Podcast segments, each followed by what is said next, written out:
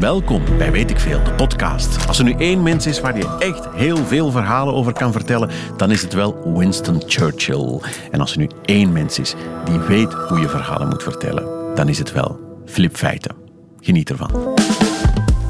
Radio 1. Weet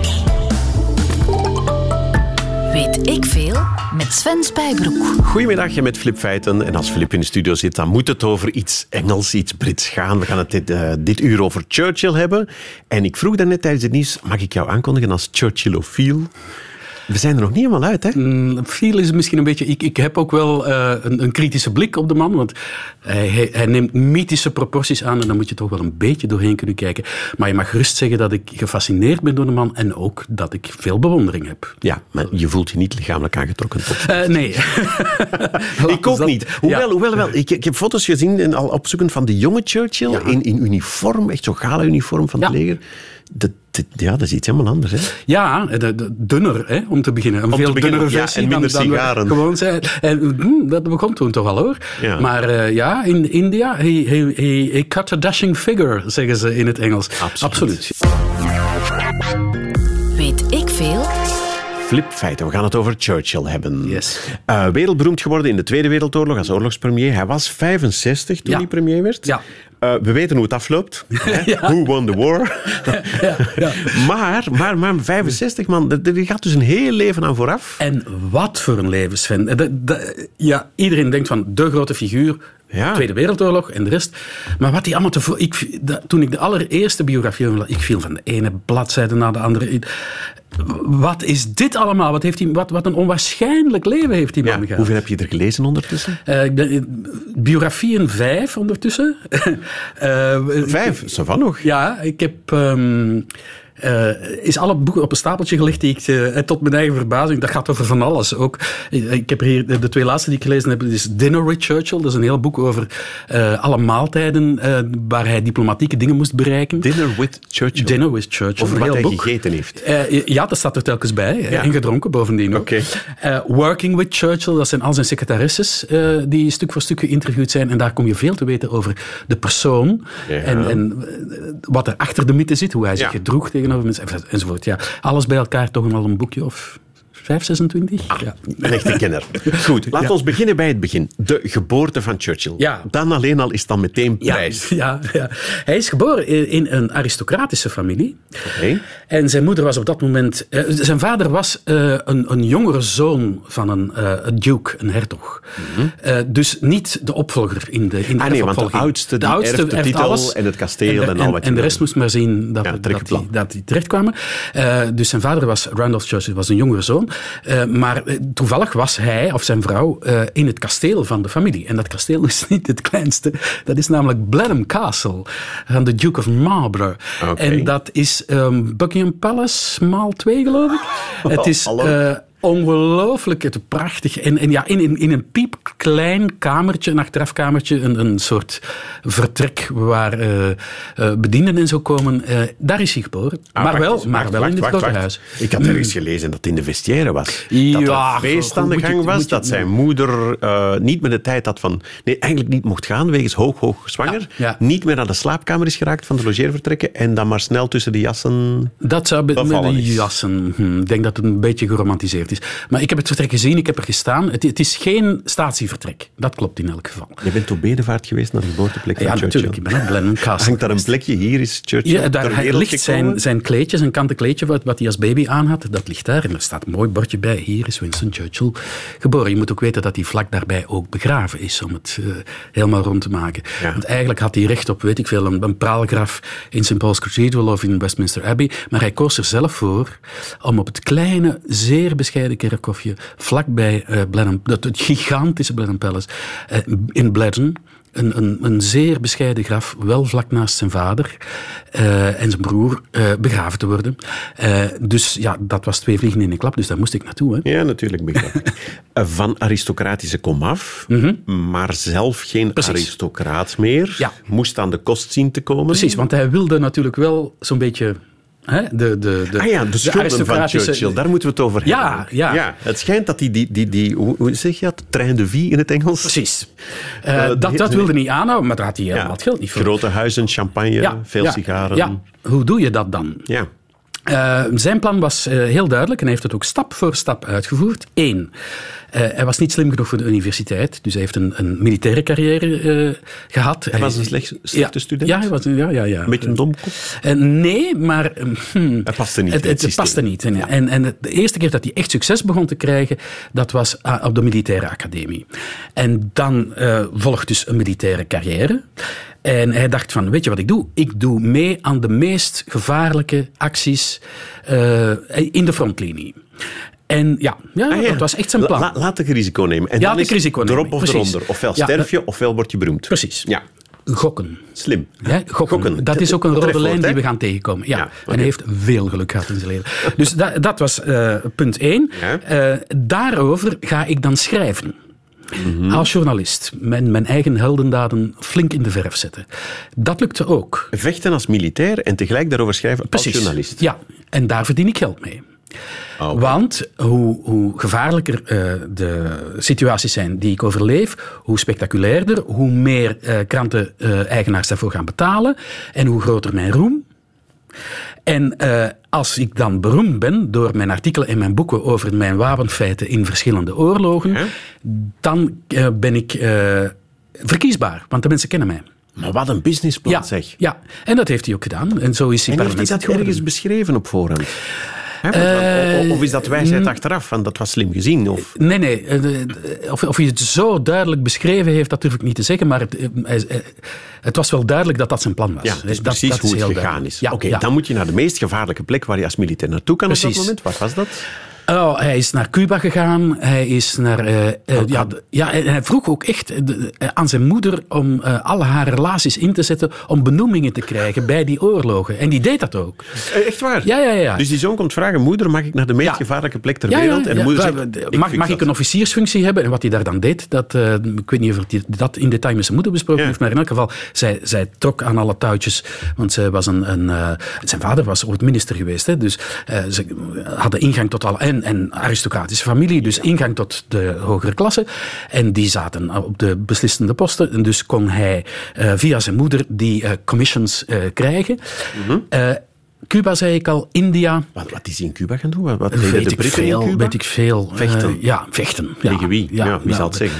Eh, Hey, in India? Dat was natuurlijk duidelijk. Hè, daar waren zij nog altijd de koloniale macht. Heeft hij een, een ongelooflijke liefde voor India aan overgehouden. Eh, ook een rode draad door zijn leven, het empire. Mhm. India was de jewel in the crown van het empire. Heeft heel zijn leven voor het voortbestaan en het bloei van het empire gevochten. Ja. Dat was de kracht van Engeland. En daarna in Soudaan Oké. en tenslotte, eh, tenminste voor de Eerste Wereldoorlog, in, en dat was zijn pièce de résistance, de Boer War in Zuid-Afrika. Dus de Boers, hè, de, de, de, de nazaten van, van de Nederlanders, Ja. vochten tegen de Engelsen, die, die de koloniale macht waren. Ja, En- Wacht, die, die blanken, dat waren al een soort van kolonisten. Ja, ja, Hè? ja, ja. Inderdaad, nazaten van maar Nederlanders. die en die hadden ruzie met inpikken. Ja, die, Ja. die Britten eh, die waren de koloniale macht en de, die eh, kolonisten waren het daar niet mee en eens. en. Ja. En daar is hij eigenlijk naar, als journalist naartoe gegaan, want hij kreeg oorspronkelijk geen eh, benoeming in het leger. Mhm. Eh, denkende van, ik ga daar eh, veldslagen verslaan. En hij zat op een trein en die trein is in een hinderlaag gelokt. En hij werd dus hij werd gevangen genomen. Mhm. En toen hij gevangen genomen werd, net daarvoor heeft iemand gezegd, weet je wat, jij bent... ik eh, lijf jou nu officieel in in het leger, want dan ben je krijgsgevangen. En dan moeten ze jou anders behandelen. Oké, ja. Eh, en dan, eh, dat is zijn grote wapenfeit, hij is toen ontsnapt. En dan- dat was een heel gevaarvol eh, eh, episode. En hij is toen naar een ander legerkamp, eh, na een dagenlange tocht met veel gevaren, ander legerkamp gegaan. En dan heeft hij nog deelgenomen aan veldslagen. En toen was hij dus al militair. En daar heeft hij een boek over geschreven. En dat was bonanza. Ja, ik kan me voorstellen. Dus uh, daar schreef hij over in artikelen in de kranten. Hij heeft daar een boek over geschreven. Dat is een bestseller geworden. En toen voilà, dan was het plan helemaal in orde. Want toen hij terugkwam, uh, werd hij heel jong parlementslid. Hij maakte ook ontzettende indruk uh, als parlementslid. en toen is hij op heel jonge leeftijd ook als onderminister in de regering geraakt. En vanaf dan zijn we vertrokken. Dan ja. Zeg maar, wacht, de ja. Eerste Wereldoorlog moet daar ook nog tussen, hè? Ja, ja. Ja, ja. want daar heeft hij ook gevochten, hè? Ja, ja, het is te zeggen. Hij is de Eerste Wereldoorlog begonnen als minister. Hij heeft verschillende twee uh, functies uh, uh, over de, de, de munitievoorziening en vloot. Mm -hmm. want dat waren toen aparte ministers. Alle, alle specialiteiten van het leger hadden, ah, ja, hadden aparte de, ministers. Defensie ja. zit nu allemaal samen, toen was dat apart. Maar hij heeft ontslag genomen uit eigen beweging na een, een totaal mislukte campagne in Turkije waarbij 50.000 doden zijn gevallen. Het beroemde Gallipoli? Het beroemde Gallipoli. Ja, waar hij dus geprobeerd heeft om, om een doorbraak te hij wou, hij wou een tweede front creëren, hè, uh, onderaan in Europa, zodat de vijand Duitsland zich in twee delen moest splitsen om, om uh, twee ja. brandhaarden te beheersen. En dat, dat is typische tactiek, dat, daar verzwak je je vijand mee. Ja. Maar dat plan heeft hij ongelooflijk verdedigd, maar dat is een ramp geworden, niet alleen door zijn schuld. Het moest een soort D-Day in Turkije Precies, worden, ja. maar dat is helemaal in de soep gedraaid. Ja, dat is helemaal in de soep gedraaid. 50.000 doden. Dat was een ramp. Ja. En dat was politiek niet houdbaar. Dus dan heeft hij ontslag genomen. En dan, Sven, mm -hmm. op twee dagen tijd, dat is typisch Churchill. Dus politiek ging het niet meer. Uh, twee dagen later stond hij aan het front als officier. In Vlaanderen, in Ploegsteer. Dus twee dagen, hè? Van minister naar officier in de uh, loopgraven, in, de loopgraven, in het slijk. Ja. ja. En daar heeft hij ook ontzettend veel ervaring op gedaan. Want uh, dat had hij in de Boerwaar ook al gezien van wat ze daar in Engeland bedenken aan de tekentafels. Hè, de grote ministers en de ministeries van zo moet die slag uitgevoerd worden. Als je dat in de modder van de loopgraven Ja. van, van Vlaanderen ziet, daar is een grote discrepantie tussen. En toen heeft hij geleerd van als ik ooit geroepen word in mijn leven om een opnieuw verantwoordelijkheid te hebben voor een oorlog, dan moet ik zien dat dat, de, de connectie tussen het burgerlijk beheren van een oorlog en de militaire realiteit aan de grond, dat daar geen uh, uh, verschillen tussen bestaan. Dus dat, Ja. heeft ontzettend veel geleerd toen. Weet ik veel? Ik praat met Flip Feiten over Winston Churchill. Dat is die mens van de sigaren. Ja. Ik heb eens getallen opgezocht. Gemiddeld 4000 sigaren. Dubbele corona staat er per jaar. Ik weet niet, ik ben geen sigarenroker, of dat dat twee sigaren zijn of, of een sigaar met twee uiteinden. Eh, hij rookte ze niet altijd op. En eh, de, de, de- er is een handeltje ontstaan in, eh in stompjes. opgerookt. Ja, opgerookte sigaar. Sigaren met Churchill. ooit, ooit zo een, een krant betaald. Dus hij reed met zijn auto, hij deed zijn raampje open en hij vroeg een krant en hij gaf een- het stompje van zijn sigaar Dat- dat als lijkt mij een betaalmiddel. goeie deal, ja. ja, voilà. Ja, ja, Heb, absoluut. heb je heimelijk ooit al eens op eBay gekeken? Eh, nee, nog niet. Maar, nee, Goed nee, zo. Daar ben ik niet in. geïnteresseerd. 250.000 bij leven. Die mens had morsdood moeten zijn. Mhm. Ja. Van zijn 40ste. Ja, ja, ja. Eh, dat is, hij is 91 geworden, hè? Nee, Ja, Ja. 90 denk ik. Ja, Ja, ja, enfin, ja, ja. Zijn eigen geheim was volgens hemzelf... No sports. Absoluut. Dat is wel op latere leeftijd, want in het begin speelde hij polo. En, en, eh, ja. Ja. Ja. no sports. En hij rookte eh, ja, ongelooflijk veel sigaar. En hij dronk ook, behoorlijk. Hij was geen alcoholicus. Dat, eh, hij was niet afhankelijk van de drank. Want hij heeft in de Tweede Wereldoorlog eigenlijk bijzonder weinig gedronken. Want dan wou hij, ja, dan wou hij verhinderd. dus een koppetje bijhouden. Maar hij dronk wel veel in die zin... eh, Er was altijd een, een fles whisky in de buurt en hij dronk water aangelengd met een piepklein beetje whisky, met de smaak van whisky. En dat deed hij de hele dag door. En ik moet ook zeggen, champagne, dat, ging- dat ging ook Dat wel. ging er ook vlotjes in. Ja, Ja. eh, in die ma- hij dronk altijd Paul Roger, een Frans merk. Oké. Ja, en in die mate dat eh, na de oorlog kreeg hij zijn Paul Rogers gratis. En er is ook een Winston Churchill label van Paul Roger flessen dat je nog altijd kan speciale krijgen. editie. Ik geef jou zijn drankrekening voor de maanden eh, mei en april 1949. Oké. Dus eh, op dat moment is hij niet in de regering. Vermeldt een aankoop van 1031 flessen, waarvan de kleine helft champagne. Eh, Hij had 500 flessen champagne op één 1031 maand. Op één maand. Hij had veel gasten, hè? Dus hij moet moest, zijn. moest ook entertained. Ja, maar eh, dat, ja, eh, in een vruchteloze poging tot bezuinigen je- stond ooit op zijn lijstje van goede voornemens no more champagne. Dat Geweldig. Want Ja. Maar je hebt een boek, zei je daarnet, met, met alles van eten en drinken Ja. van Churchill. ja, En je zei daarnet tussen neus en lippen dat hij dat eigenlijk gebruikte als, als diplomatiek wapen. Absoluut. absoluut. En zijn, uh, daarom is hij in die, tijdens de Tweede Wereldoorlog ook, heeft hij zo ontzettend veel gereisd. Hij heeft 160.000 kilometer uh, gevlogen en gevaren. Gevlogen boven vijandelijk gebied, gevaren in zeeën waar uh, Duitse onderzeeboten hem konden torpederen. Maar hij was ervan overtuigd, en dat klopte ook, denk ik, dat hij mensen kon overtuigen door er te zijn, met zijn persoonlijkheid. Okay. En, maar dat doe je niet in steriele gesprekken, dat doe je aan tafels. Nee. Want dan creëer je een sfeer van camaraderie. Kom, we gaan, we gaan dat zo regelen. En dus daar werd ontzettend veel aandacht aan besteed, want hij reisde altijd met een enorme staf met zich mee. En die moesten dus in Rusland, in Jalta, in, in Potsdam, in God weet waar het allemaal was, uh, dus ervoor zorgen dat het, dat, gezellig er, dat het gezellig was, dat er eten was, dat er drinken was.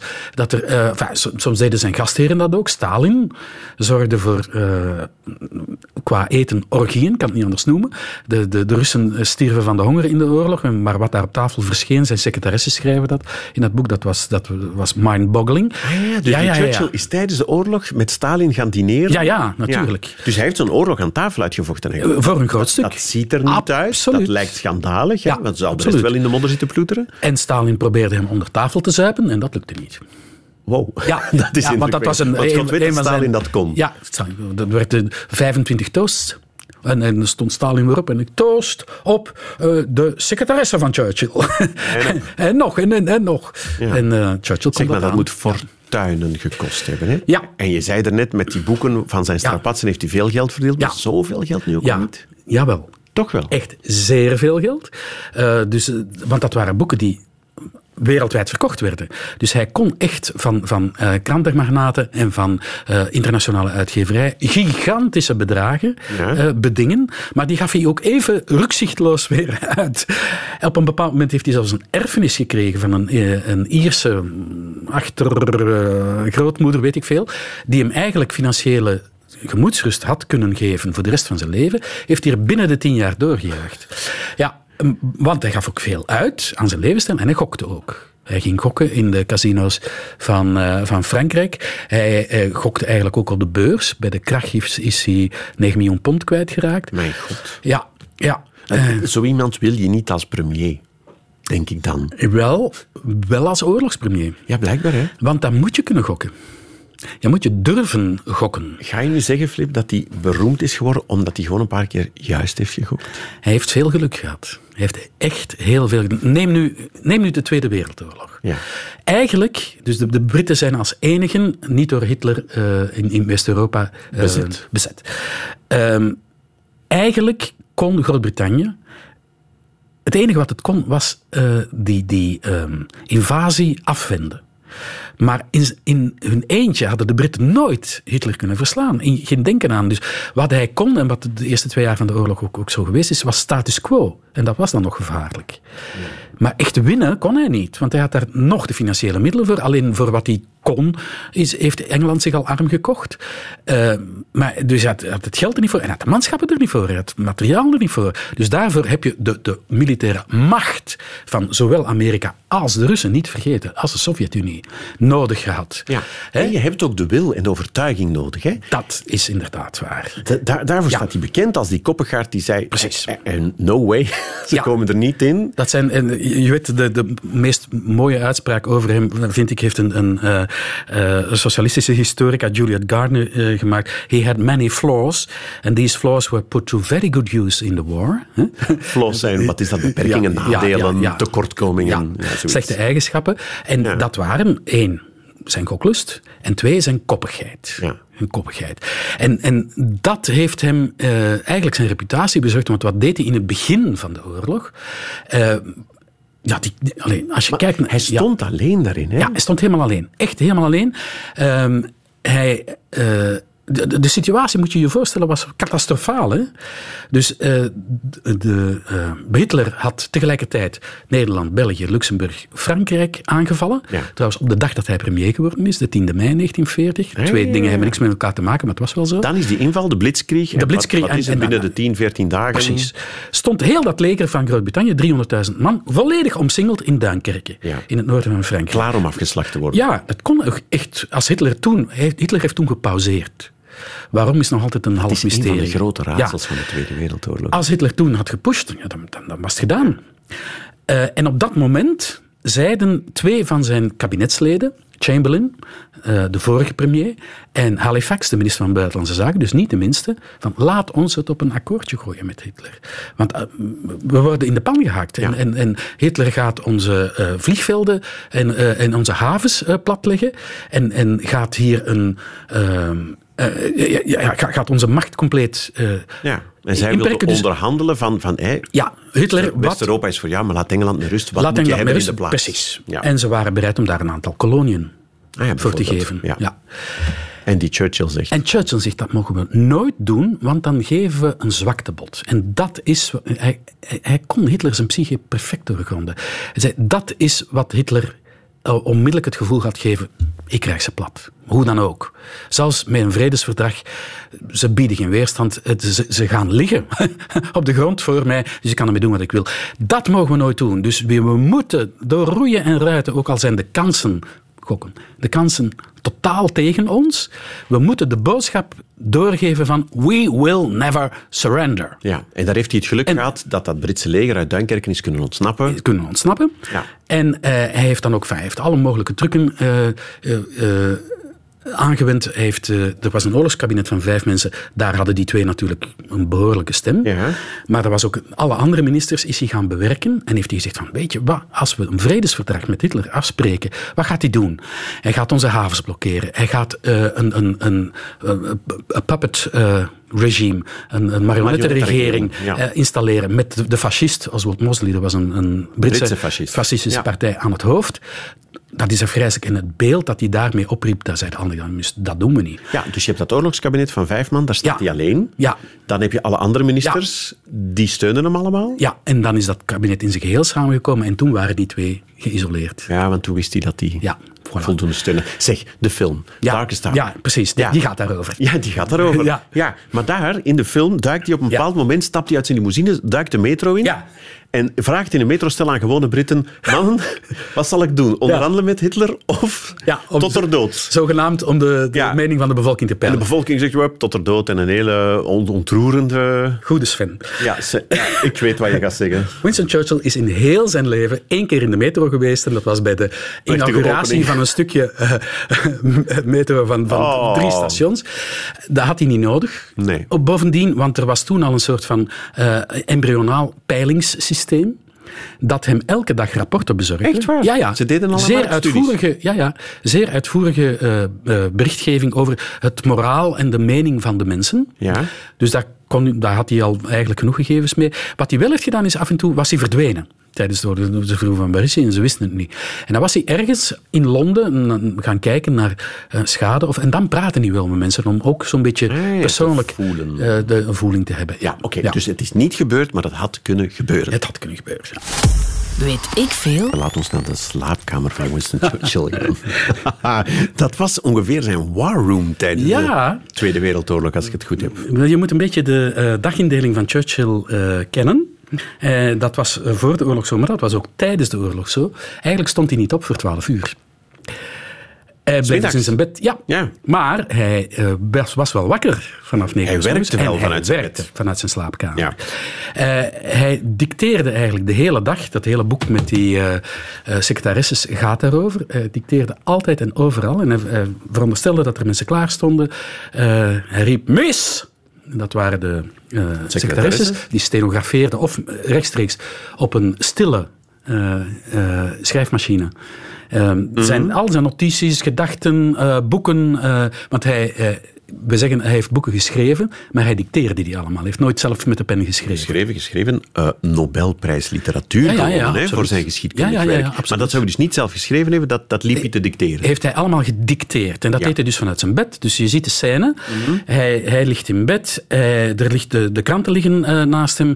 Eh, de ehm, eh, post die voor hem gesorteerd is door de secretaresse waar hij op moet antwoorden ligt naast hem.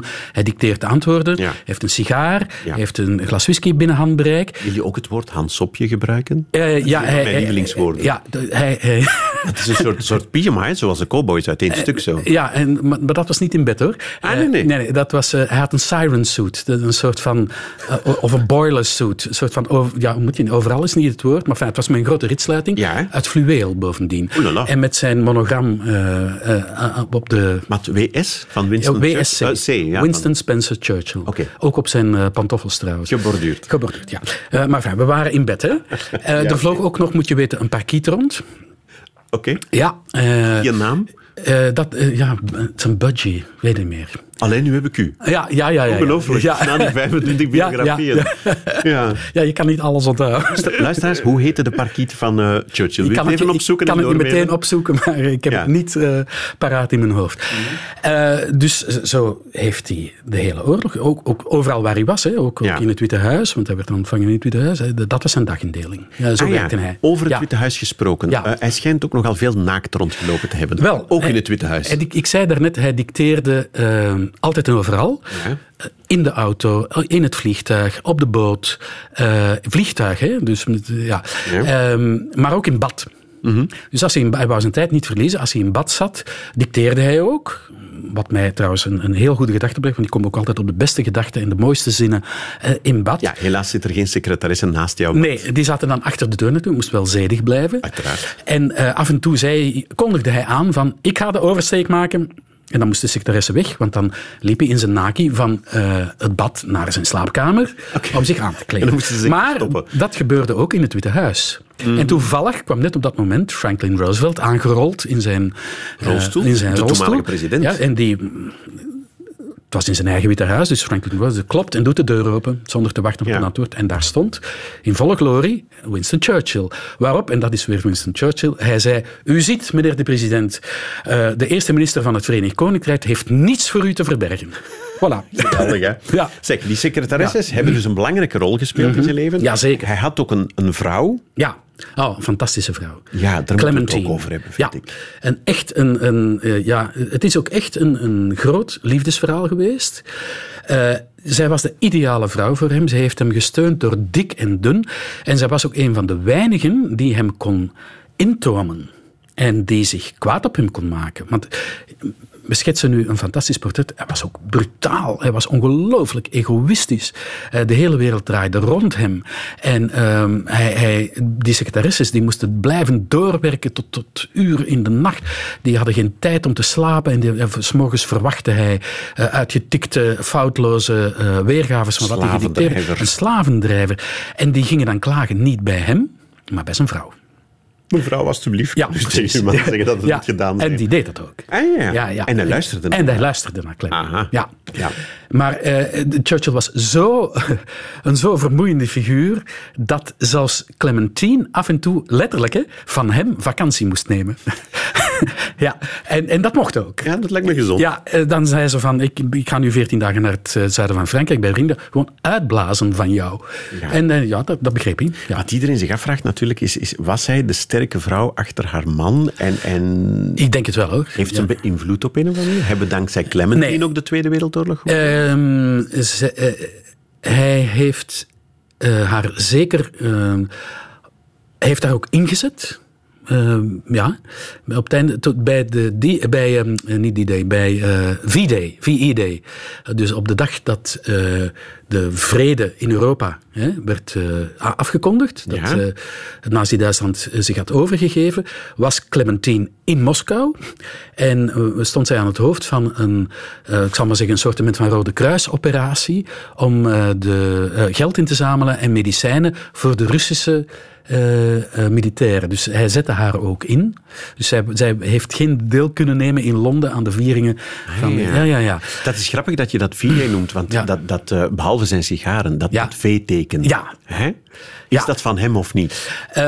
Goh, hoe zat het nu weer in elkaar? Ik weet in elk geval toen hij, hij, hij las ergens dat victory was natuurlijk een, een, een woord dat hij wilde gebruiken, want eh, dat was het einddoel waar alles voor moest wijken. En, en de V symboliseerde dat. En hij begon dat te gebruiken, maar hij gebruikte het verkeerd. Namelijk, eh, als je dat doet, dan zijn je eh, twee laatste vingers en je duim samen. Ja. Maar als die naar jou toe zijn, dan Wacht, als je duim naar je toe gedraaid zit, is, dan is het teken eigenlijk bugger up. Ja, dat is een enorme... Dat is alsof je je middenvinger zou dat is een opsteken. heel vulgair... Ja, precies. In, eh, in Groot-Brittannië, ja. En hij deed dat in het begin. En dat ze- betekende toen ook al iets heel vulgairs. Ja. En zijn secretaresses hebben hem daarop moeten... Die schoten in de lach toen hij dat deed. En hij, hij dacht van, wat gebeurt er nu? Ja. En die hebben hem daarop moeten wijzen. Toen, dat was een heel spannend moment, want ze dachten van, nu gaat hij ontploffen. Ja. Maar dat is dan weer Churchill. Hij schoot ongelooflijk in de lach om zijn eigen dommigheid, want dat kon hij ook. Hij kon zichzelf fantastisch relativeren. En dan heeft hij geleerd van, ik moet dat met de duim naar voren doen. Ja, en dan, En dan is dat het- dat ja. beroemde Ja. teken Ja. geworden. Radio 1. Weet ik We veel? praten al het hele uur over Winston Churchill. Meestal goed, niet altijd. Nee. Filip, we hebben nog een kleine tien minuten. Laten we nog, ons nog een beetje zwart maken. Tot slot. Ter- ter wille van He het- had many flaws Ja. Hè, voor het evenwicht. Ja. Ehm, waar zal ik beginnen? Een, ja, volbloed racist. Hè? Wel, hij was een kind van zijn tijd, zeggen de mensen dan altijd. Ja. Ehm, hij was zeker ervan overtuigd dat het eh, blanke ras superieur was aan anderen. Ehm, dat zat bijvoorbeeld in zijn benadering voor, eh, tegenover India. Ja. Ehm, hij, De onafhankelijkheid niet gunde. Nee, zeker niet. Nee, nee, nee, Hij had, dat een hekel aan Mahatma Gandhi, heb ik ergens Ja, gelezen. ja, ja, hij heeft, Ja. heeft verschrikkelijke uitspraken gedaan over de half-naked fakir. Die, die denkt dat hij op gelijke voet kan onderhandelen met, eh, met vertegenwoordigers eh, van, van de Britse regering en zo. Ja. ja, ja, hij had daar echt een, eh, een, een, een minachting voor, ik kan het niet anders noemen. Ehm, hij, moslims mochten ook, een van de redenen waarom hij die campagne in de Dardanellen, de, de Gallipoli, Ja, per waarin, se waarin hij de Eerste Wereldoorlog was geprobeerd heeft om een Ja. tweede front hè, te openen. te openen. En dat Hij- was in Turkije. Hij wilde per se dat een christelijk leger het won van een eh, moslimleger. Ja, Want dat het was het leger van het zou- Ottomaanse Rijk op Ja, dat moment. De. Turkije, ja. ja. En hij had Ja. gehoopt van die te verslaan. Ja, ja, want dat, het, het idee dat een moslimleger dat van hem zou kunnen verslaan, dat, was, dat, dat mocht niet. Ja. Zowel in India als, als daar, bij Ja. de oorlog, in, in Gallipoli, heeft hij wel in het stof gebeten. Hè? Ja. Ja. Ja. Ja. I- India, dat heeft hij zelf niet gedaan. Dat heeft eh, Ja, de, de Labour-regering na hem gedaan. Precies, maar hij heeft zich eh, heel zijn leven met hand en tand verzet tegen eh, de onafhankelijkheidsverklaring van welk onderdeel van het empire ook.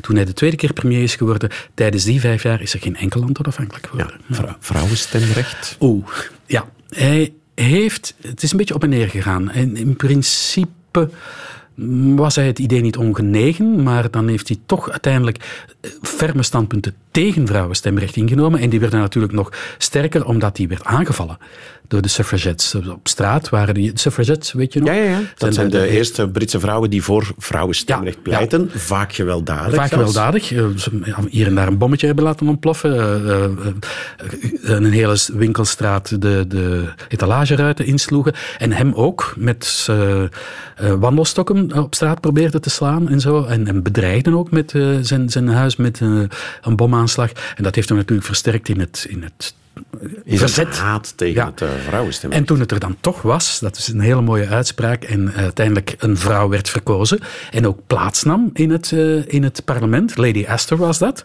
Ehm, dus die ging zetelen de eerste dag in het parlement en zijn uitspraak tegen haar was... ehm, I feel as if you have come into my bathroom and I have only a sponge with which to defend myself.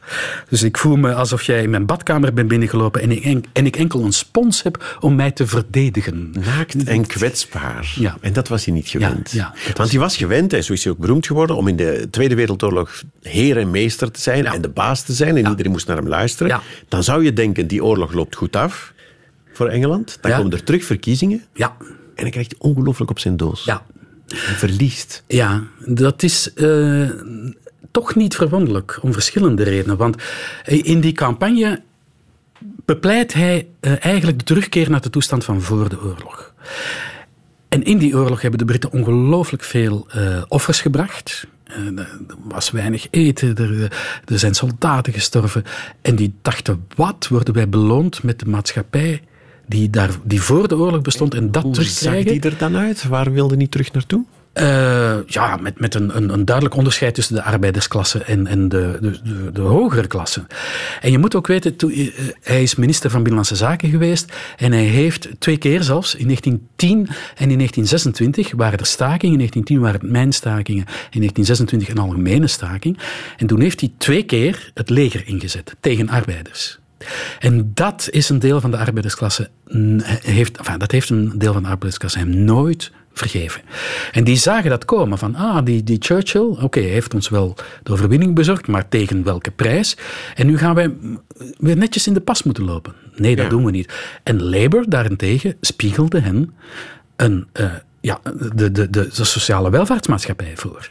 Met... Uh, de betaalde vakantie was er al, maar met de NHS een, een compleet gratis, nog altijd, hè, gratis uh, gezondheidszorg. Uh, met, met allerlei uh, sociale voordelen, met, met duidelijke pensioenen. Nou, dan wisten de Britten wel wat ze gingen kiezen. Dus dat was een ondanks het feit dat hij het land door de oorlog heeft geloodst en uiteindelijk ook de overwinning bewerkt, mede bewerkstelligd heeft, hebben de Britten gezegd, maar nu willen we de vruchten plukken en nu willen we een heel andere maatschappij. Ja. En Labour heeft toen landslide. Hè. Hij, is echt, hij zelf was nog verkozen. Een klinkende overwinning. Dat moet zwaar aangekomen zijn. Dat is heel zwaar aangekomen. Heeft hij daar ooit iets over gezegd? Uh, ja, hij sprak over zijn black dog. Uh, en zijn black dog, dat, dat waren zijn depressies. Um, zijn, zijn, laatste um, biograaf uh, Roberts die uh, zegt, ja, maar dat waren geen echte...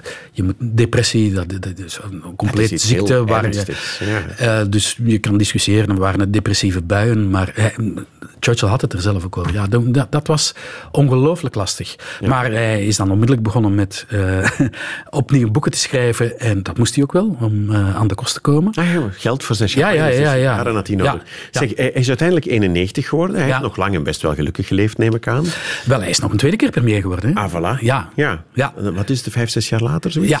Ja, nadat die eerste Labour-regering teruggevallen was. Maar het feit dat hij zo uit is geworden, is een wonder. Die mens had al tien keer eerder moeten gestorven zijn als tien je die hele levensleven Ik denk wel dertig keer. Ja. We hebben al die, die vijf uh, veldsla enfin, oorlogen genoemd. Ja. Daar is hij echt een paar keer uh, op minuten na aan de dood ontsnapt.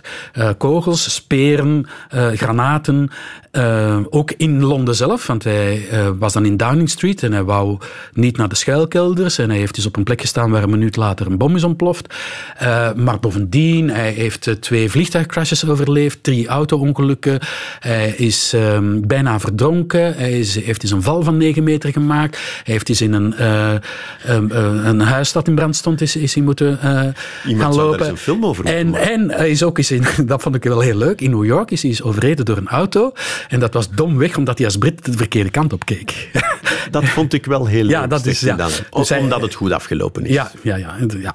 ja met wat en toen, dat, is, dat was tijdens de drooglegging in Amerika. En toen heeft hij een, een doktersbriefje gekregen dat een uh, dagelijkse inname van zoveel uh, milliliter alcohol nodig was voor zijn genezing. dus dat had hij. ja. Oh, hoe, hoe, hoe, moeten we hem herinneren, Filip? Als, als een soort ja, sluwe vos in elk geval? Ja. Wel, eh, waar ik hem toch een, enorm verbonder. Hij had eigenschappen die je ook terugvindt bij Trump, zal ik nu maar zeggen. Uh, ongelooflijk uh, zelfingenomen, grootsprakerig. Maar daarnaast had hij ook een enorm grote menselijkheid. De waarden waarvoor hij vocht, vrijheid, uh, vrije meningsuiting, vrijhandel, ja, waren waarden waar, waar, de westerse beschaving opgebouwd is. En daar heeft hij toch met, met lijf en leden, hè, op het eind van de oorlog was hij 70, hè, voor, voor gevochten, gevaar voor gelopen, tomeloze energie zich voor ingezet. Uh, hij, hij, kon ook zichzelf ongelooflijk relativeren. Uh, hij wist wel dat, dat. Dat is het speciale. Hij, ah, ja, ja, hij, kom. De, anekdote van de, van de worm. Ja, hij, ja, hij wist van zijn, van zijn eigen, eigen ja, uh, hij wist dat hij veeleisend was, dat hij onredelijk was, dat hij... Dus dat is het verschil met Trump natuurlijk. Hè. En, en hij, hij, wist ook van zichzelf van ik heb slechte eigenschappen. En daarom heeft hij aan een vriendin ooit gezegd... You know, we are all worms. Maar hij voegde eraan toe. But I do believe I am a glowworm. We zijn allemaal wormen. Maar ik denk wel dat ik een glimworm ben. Wat een verhalen. Ja. Filip Feiten, dankjewel. Radio 1. Weet ik veel? Zo, nu weet u heel veel. Niet alles, maar wel heel veel over Churchill dankzij Flipfeiten. Um, er zijn ook heel veel andere afleveringen van Weet ik Veel die je kan terugvinden uh, op de Radio 1-site. Een hoop andere podcasts ook. Je moet dus op uh, radio1.be zijn. Tot binnenkort.